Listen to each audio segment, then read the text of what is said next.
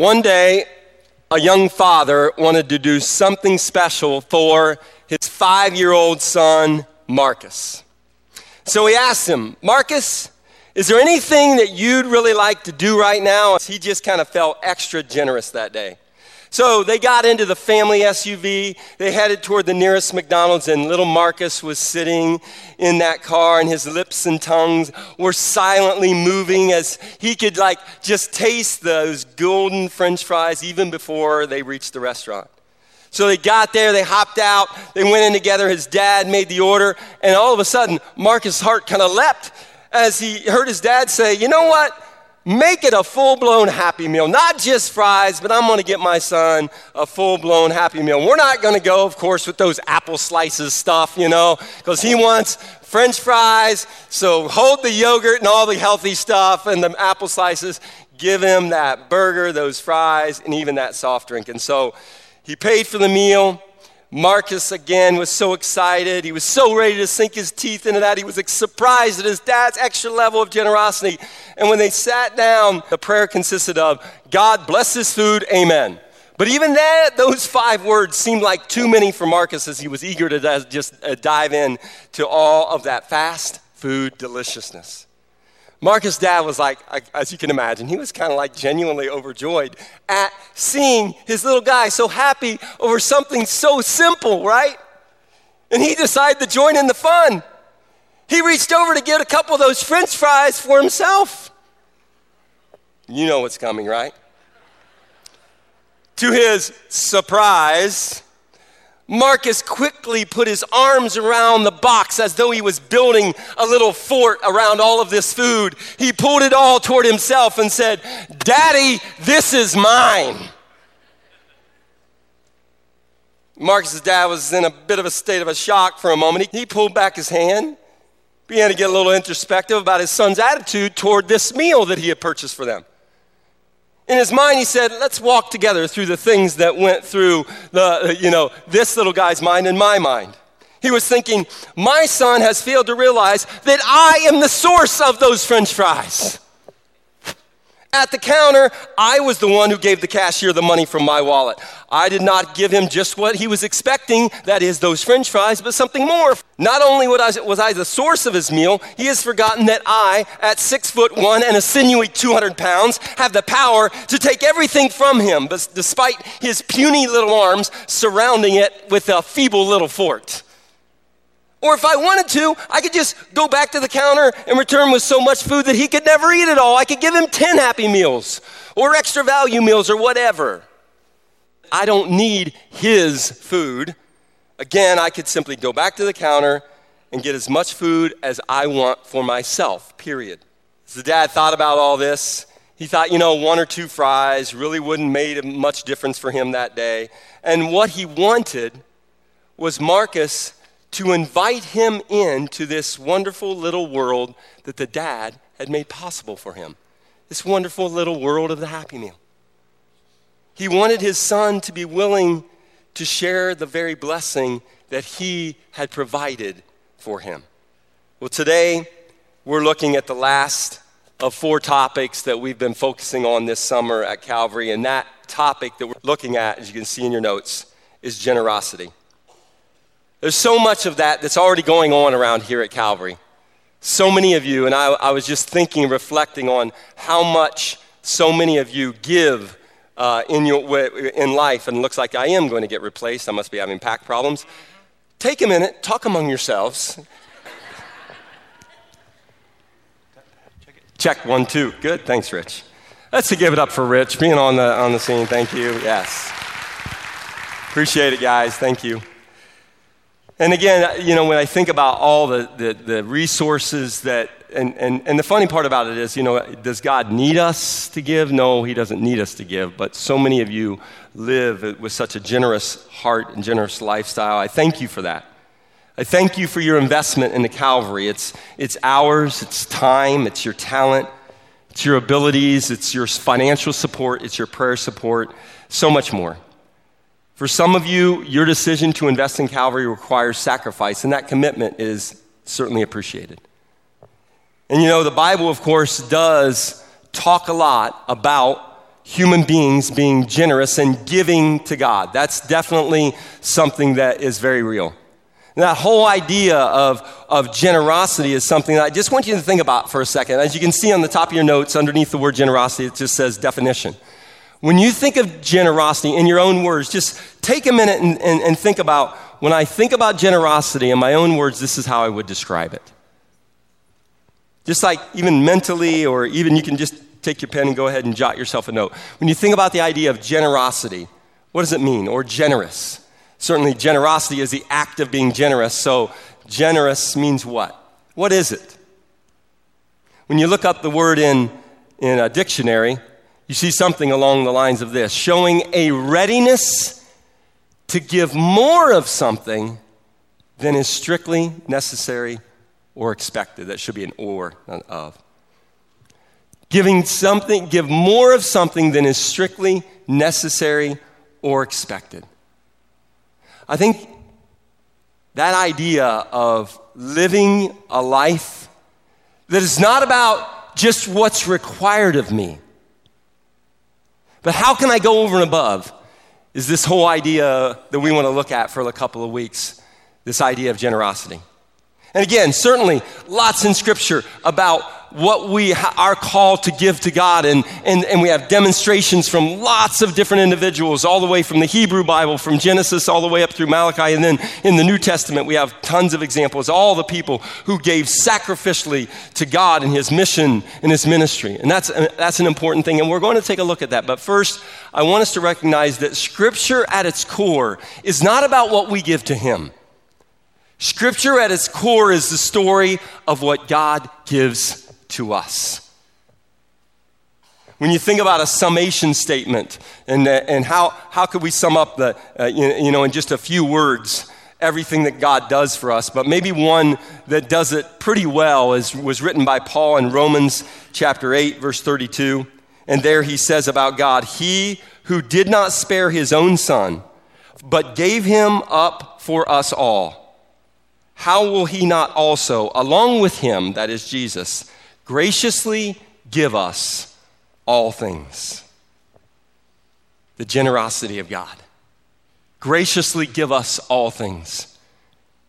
Scripture said, says that every good and perfect gift comes from our Father. God is our generous, is the generous provider of all that we have. In fact, here, here's how generous God is. Even for people who don't acknowledge Him, who reject Him, He continues to provide for them, right?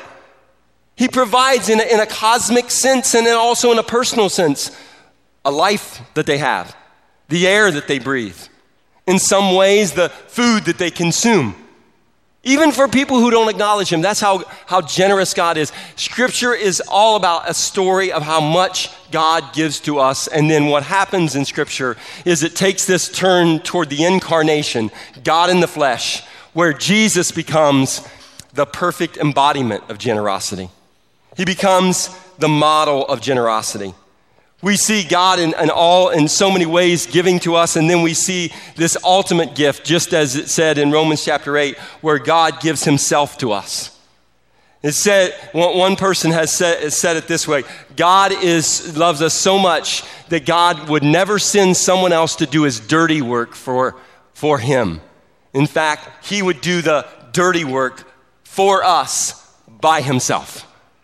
That's how much he loves us. And if we are to, if we are to understand what goes on on the cross, we need to understand that the Son and the Father are two persons of that one true God. So Jesus becomes the perfect embodiment of his generous Father. They are one. Jesus says, When you see me, you've seen the Father. Uh, the Father and I are one.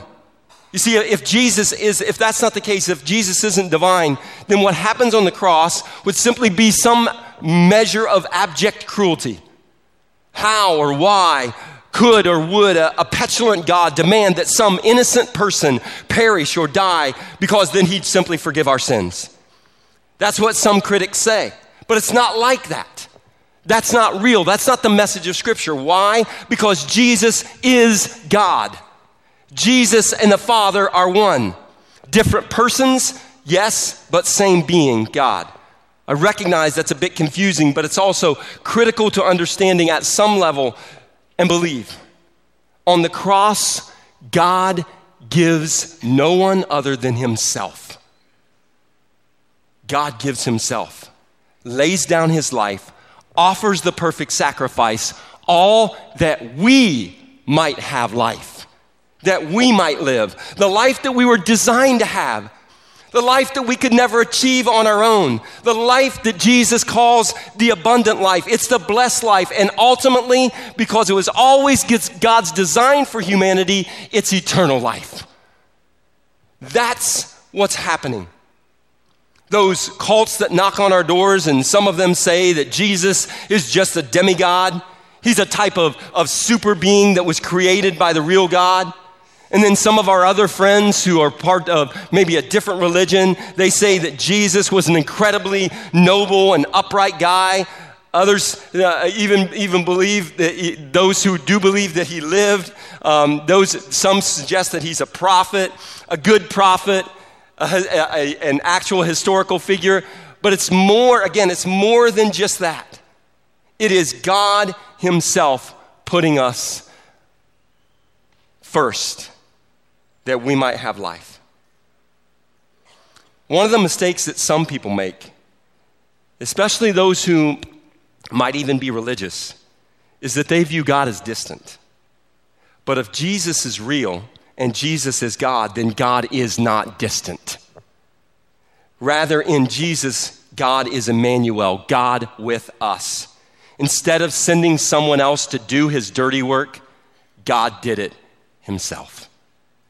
And so we want to talk about that Jesus as that perfect model of generosity. We want to look at him as the perfect model giver.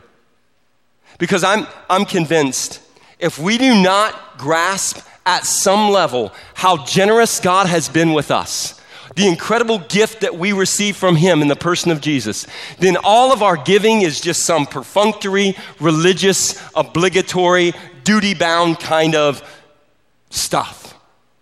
But if we recognize the person of Jesus, who He is, and what God has given to us, then our generosity simply becomes a loving response to the one who gives us more than we could ever expect or need, right? Isn't that what generosity is?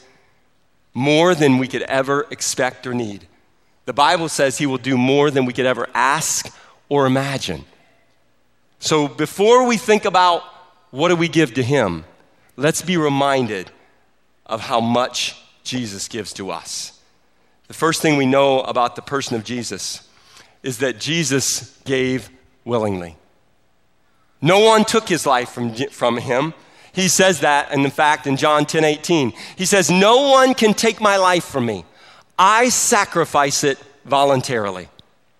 For I have the authority to lay it down when I want to and also to take it up again. For this is what my Father has commanded. No one takes the life of Jesus from him, he gives it willingly. It's an act of his will, it's an act of his volition. He decides that it was his father's will for him to die for the sins of humanity. And he willingly, willingly though, at t- though i recognize in all of his humanity that he wrestled through that calling i recognize that. That happened on the mount of transfiguration. That happened at the garden of gethsemane. Jesus wrestles with this reality. But he ultimately aligns his will with the will of his father correct? And so he says no one's taking it from me even though, again, in the community it looked like he, he was executed uh, for, uh, for a crime that we know that he never committed, it was, that wasn't the case, though that was what it appeared to be. Jesus is voluntarily sacrificing his life. Willingly, he chose to do it. It was his choice, not the choice of some religi- Jewish religious leaders, not the choice of the Roman government, not the choice of one of his followers who betrayed him, but it was his choice. He made that call. Only he could make that call, and he did it willingly for us. Was not accidental. He willingly gave it. Jesus gave his life willingly. Secondly, Jesus gave joyfully. John 15, 13 says, Greater love has no one than this, than that he lay down his life for his friends. It gave at some level that's very hard to understand. It's it, when Jesus gave his life for us, it gave him joy. The writer of Romans, Paul says, or I'm, I'm sorry, the writer of Hebrews uh, in, in, in chapter 12 says this keeping our eyes on Jesus, the source and perfecter of our faith. For the joy that lay before him, he endured the cross, despising the shame. Here we have that, that uh, kind of juxtaposition between what's happening on the cross. Incredibly shameful, crucified as a criminal, hanging naked and beaten before his community, and being seen as one who broke the law and is paying for their crime. So that's the shame, that's, that's being despised. But notice the joy that was before him. There was joy in his heart. Somehow he was able to joyfully experience this painful, sacrificial sort of gift that he gave to humanity. For the joy that lay before him, he endured the cross, despising the shame, and sat down at the right hand of the throne of God. Certainly, it gave him great joy to sit down, to return to heaven and be in one with, at one with his Father in that way that was not separated by his incarnation. But I believe that Jesus was also joyful in embracing the full totality of all that in the giving of his life. Jesus gave joyfully, Jesus gave willingly. Third, Jesus gave for a reason. He gave with a purpose. What was the purpose? It was us. 1 Peter chapter 3. For Christ also died for sins once for all, the just for the unjust. He's the just, we're the unjust, so that he might bring us to God. There's the purpose. We are separated from him in the fact that we are born as people who are broken, sinful. We've talked about that.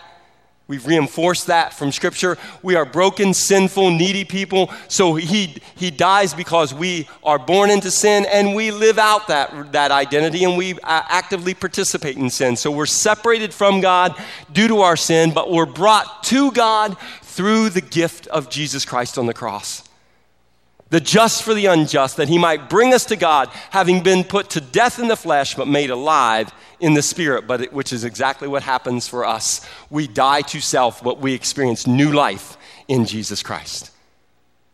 He gives willingly. It was his decision. He gives in some mysterious way joyfully. It gave him joy to sacrifice. Some of you can kind of understand that though, right? Some of you have made sacrificial decisions for your family, and it has brought you genuine joy. That's what happened in the heart and mind of Jesus as he gave his life for us. Willingly, joyfully, pers- purposefully, and of course, Jesus gave to us ultimately as a sacrifice. He gave to us sacrificially.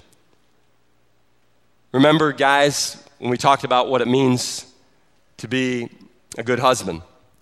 We focused on that verse in Ephesians chapter 5, where it says, Husbands, love your wives just as Christ loved the church. And then how does that sentence finish? Gave himself up for her. Husbands, love your wives as Christ loved the church and gave himself up for her. He gave sacrificially. Philippians 2 says this Jesus gave up his divine privileges.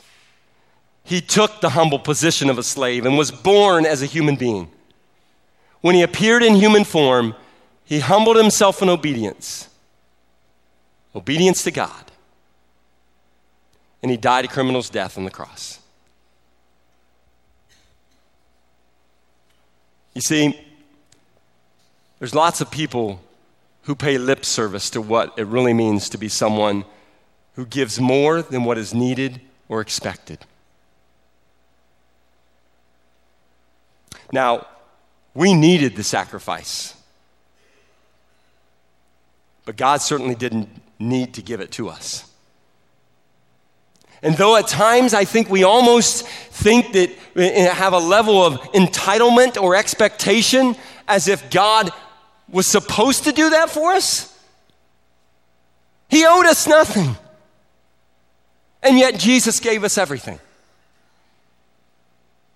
And that sacrifice, that sacrifice that he made for us, is one that is beyond compare. A sacrifice that hurt. Obedience can be painful. Let's face it, guys, death, most of the time, it hurts. Public humiliation that Jesus experienced that culminated in capital punishment, that was no easy thing for him to endure. Not to mention, he was innocent of any and all charges that were or ever could be brought against him. That is the degree to which God gives to us. Everything, his very self, sacrificed. When we think about the gift, any gift that we would return back to the Father, when we think about anything that we would do in the name of God for someone else, in the ministry of the church, living as a witness to people who don't yet believe, how, it, it could, of course, never compare to the demonstration of what God has done for us. I want you to think about the way in which we, we typically give, right? Way in which we typically give is oftentimes who are the people that we give the most to? Our family. Why? We love them. Our good friends. Why? They're our friends. Jesus comments kind of a little bit on that and talks about how, you know, when you do good deeds for people that you love, it's kind of like the expected thing. I understand, it doesn't mean that, that, that parents don't still make sacrifices or we make sacrifices for our friends. I understand that. But the whole principle is not like what God has done for us, right? When you think about what God has done for us, and you consider what Romans chapter 5 says. Let me just read it to you It says in verse 6 of Romans chapter 5, you see, at just the right time, when we were still powerless, Christ died for the ungodly. Very rarely will anyone die for a righteous man, though for a good man, someone might possibly dare to die. But God demonstrates his love for us in this while we were still sinners, Christ died for us. What's the one of the most significant acts of worship that we participate in by which we can remember what happened on the cross? Well, it's communion, right? It's the Lord's table. It's going to happen in, in, a few minutes here in the service. And, and, in, in, a, in a unique and mysterious and somewhat supernatural way, there is a sense that Jesus Himself is present with us in a unique way as we hold that little piece of bread, as we hold that little cup of juice or wine. He's present to nourish us with His very self, just as a nursing mother feeds her child what he or she needs.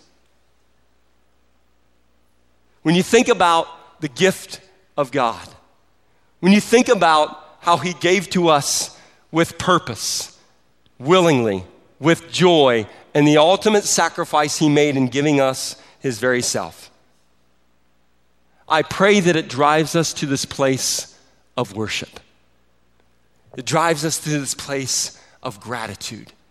It drives us to this place of almost awe and wonder that the King of Kings, the Lord of Lords, the God of all creation, would love me with such lavish love that He would give to me more than I could ever need or expect. Let me finish with a little parable.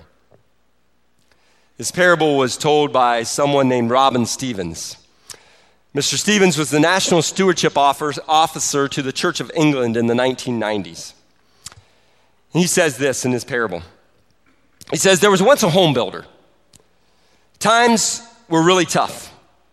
The economy was down. He barely had enough work to feed his family.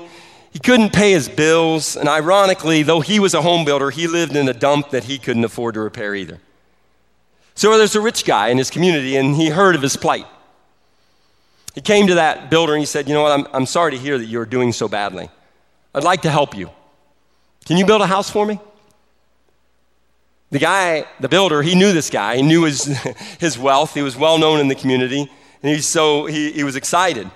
He said, Yes, absolutely. And, and, and, the builder said to him, Please make sure that you use only the best materials in this house that you're going to build, build for me, okay? I only want the best. He's like, Absolutely, sir. So the wealthy individual, knowing the guy's financial situation, took a very large sum of money and he gave it to this guy and he said, This should cover, I believe, all, the cost of all the materials, your labor, and you should be able to make a nice profit with this. The builder says, Oh my goodness, thank you so much. And of course, he got right to work. And as he got to work, he was heeding those instructions from, that, from his, you know, his customer about only using the best products, only using the best materials. But as he got into it, he began to think. He began to scheme a little bit. The builder, that is. He said, I know he said best stuff only.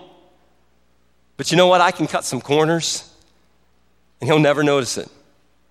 It will net me even more money in the end. So the builder kind of felt guilty at first. That nagging guilt, eventually kind of faded as the excitement of the increased profit margin became more real. Every corner that he cut was another dollar to himself. Everything that he compromised on was just another way that he was netting more. And the guy was still going to get a great house. So it's win win. Finally, the house was finished. And though the builder didn't follow his client's instructions to the T, right, it still looked pretty darn good. The rich guy liked it, and that profit margin, yep, it was about 25% more for that builder than he had initially figured on when the price was set with his client. Again, win win, right? Everybody was happy. As the builder handed the keys to the purchaser, the rich man took them and he handed them right back to the contractor. And he said, You know, I saw your poverty, I saw your struggle. I see what an incredible job you've done. This house, my friend, is my gift to you. That's why I said, make sure you only use the best materials.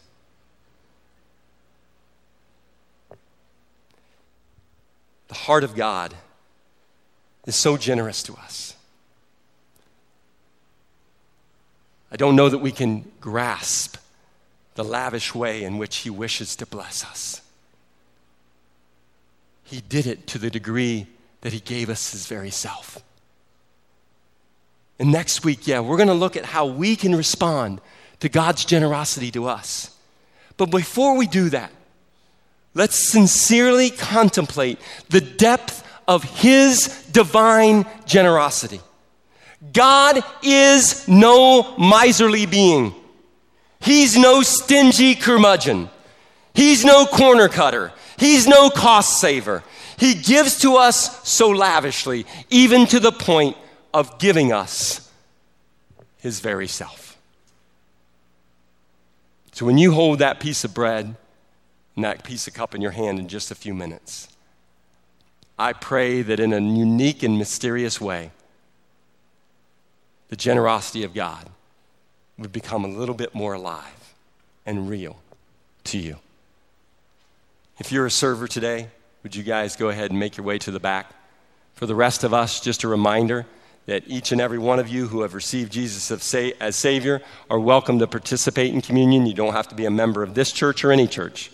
But if you have placed your faith in God and the truth of the gospel, then you're welcome to participate in communion. The plate's going to pass in front of you. There'll be a piece of bread and a cup. Take one of each, hold on to it if you would. And after we're all served, we'll eat and drink together, okay?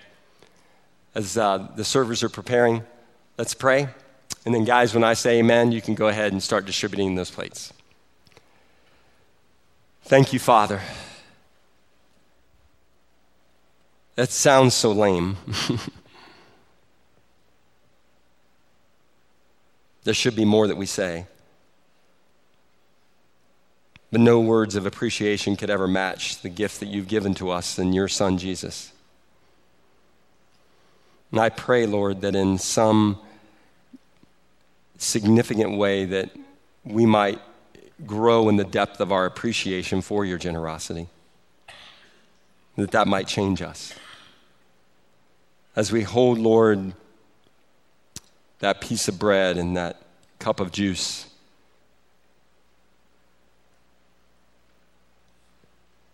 the body and the blood of Christ. Remind us, Lord, and change us. Amen.